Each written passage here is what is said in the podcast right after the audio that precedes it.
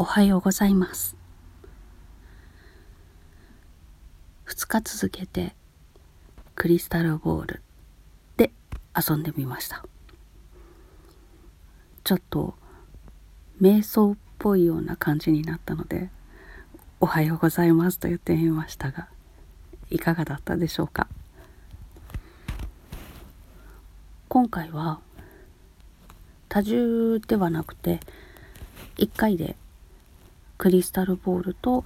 キンダーライヤーハープを同時に弾きながら録音してみました。私が習っている弾き方のキンダーライヤーハープは膝のあたりで足と足のあの谷間ができるあそこにライヤーを立ててで左腕で赤ちゃんを抱っこしてる時みたいな感じで支えて右手で弾く。両方黒鍵にあたる弦があるタイプのライヤーハープをお使いの人は左手も弦を操作するんですけれども私のは左手の弦がないのでそんな感じで弾いてます。今回はライヤーと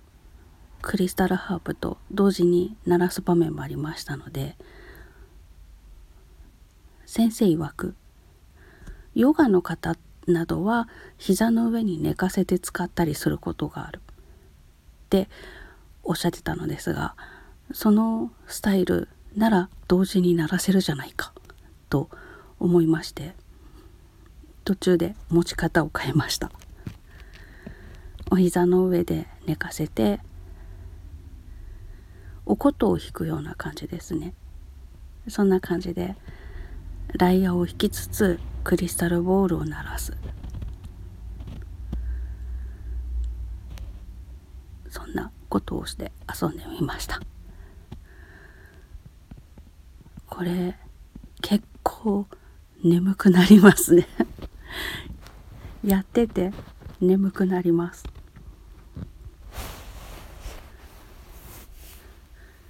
ハンドサインだけいただいて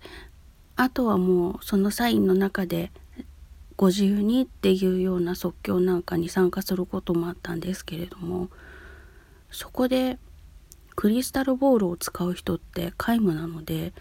ちょっと面白いかなと思いました。クリスタルボールの奏法としては正しくないのかもしれないけど頭が出せる鳴らし方というのが覚えられたらあえてコンって言わせちゃうようなね。それさえできればこれで即興の現場乗り込めるなとか 思ったりとかして。うん。またたくさんの人で集まれるようになった時に一回挑戦してみたいと思います。クリスタルボールを愛する人からは怒られそうですが こっそりと。ハンドサインの即興って結構面白くてこういうこの合図の時には一音だけジャンと鳴らしてねとかこの合図の時は鳴らし続けてとかいろんな合図があります。持ってくる楽器によってはできることできないことがあるんですけれどもそこで工夫を凝らす。あとモチーフを作ってっていう合図があったりとかそうするとそれを指示された人がモチーフを作ってそれをあなたコピーしてとかそんな感じでどんどんいろんな楽器で作られ最初の人が作ったモチーフを音を重ねていったりとか減らしていったりとかする。でそれ覚えといてねで指示があるんですね。これがまたくせ者なんですよ。何分も経った後5分とか10分とか経った後に「あれやって」って急に来る モチーフ作っ例えば私が作ったモチーフだったとしてもうリメンバー出されると必死でそればっかり覚えとかなきゃ覚えとかなきゃと思うんですけど何分も後に出されるとケロッと忘れるんです。なんだっけ？って。なかなか難しいけど面白い。そこで仲間内では爆笑のうつが起こります。お客様の前でやる時なんかはさすがに笑えないのでみんなお腹の中で笑うっていう感じなんですけど笑いこらえるのが必死ピアノの曲とかでもよく ABA みたいな感じであって A と B がテンポが違くてで A に戻った時に最初の A のテンポに戻ってねってていう。あれが私苦手なんです。A のテンポってどんだけだったっけ？って。で B がすごく盛り上がる要素があってでテンポが速くなると体の中のテンポ感が狂っちゃって A に戻った時 A のテンポが分からなくなるんですよ。こんなもんだったかなっていう。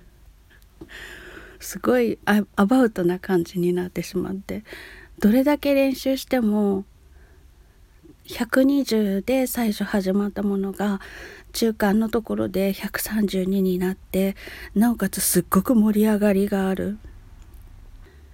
起伏の激しい曲奏になった後。でその120のテンポに戻る時。120と130って数字で聞くと12しか上がってないんですけれどもテンポ的には確かにそうなんですね。メトロノームって聞いてる分には。でもそこで曲奏がなおかつ盛り上がるような起伏の激しいような曲奏になるとメトロノームを聴いてる時のスピードの差よりももっとこうスピードの差があるような感覚があるんです。で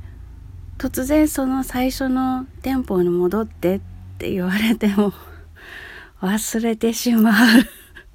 120どんだけだっけっていう感じになります。だからすごくそのリメンバー系が苦手です、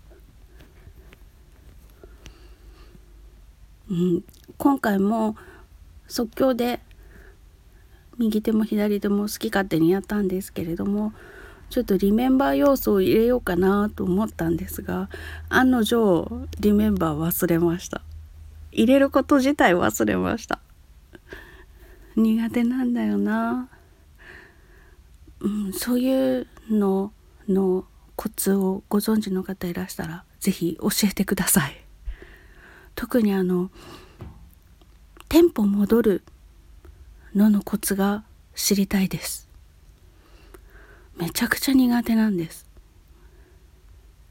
よろしくお願いします。ということで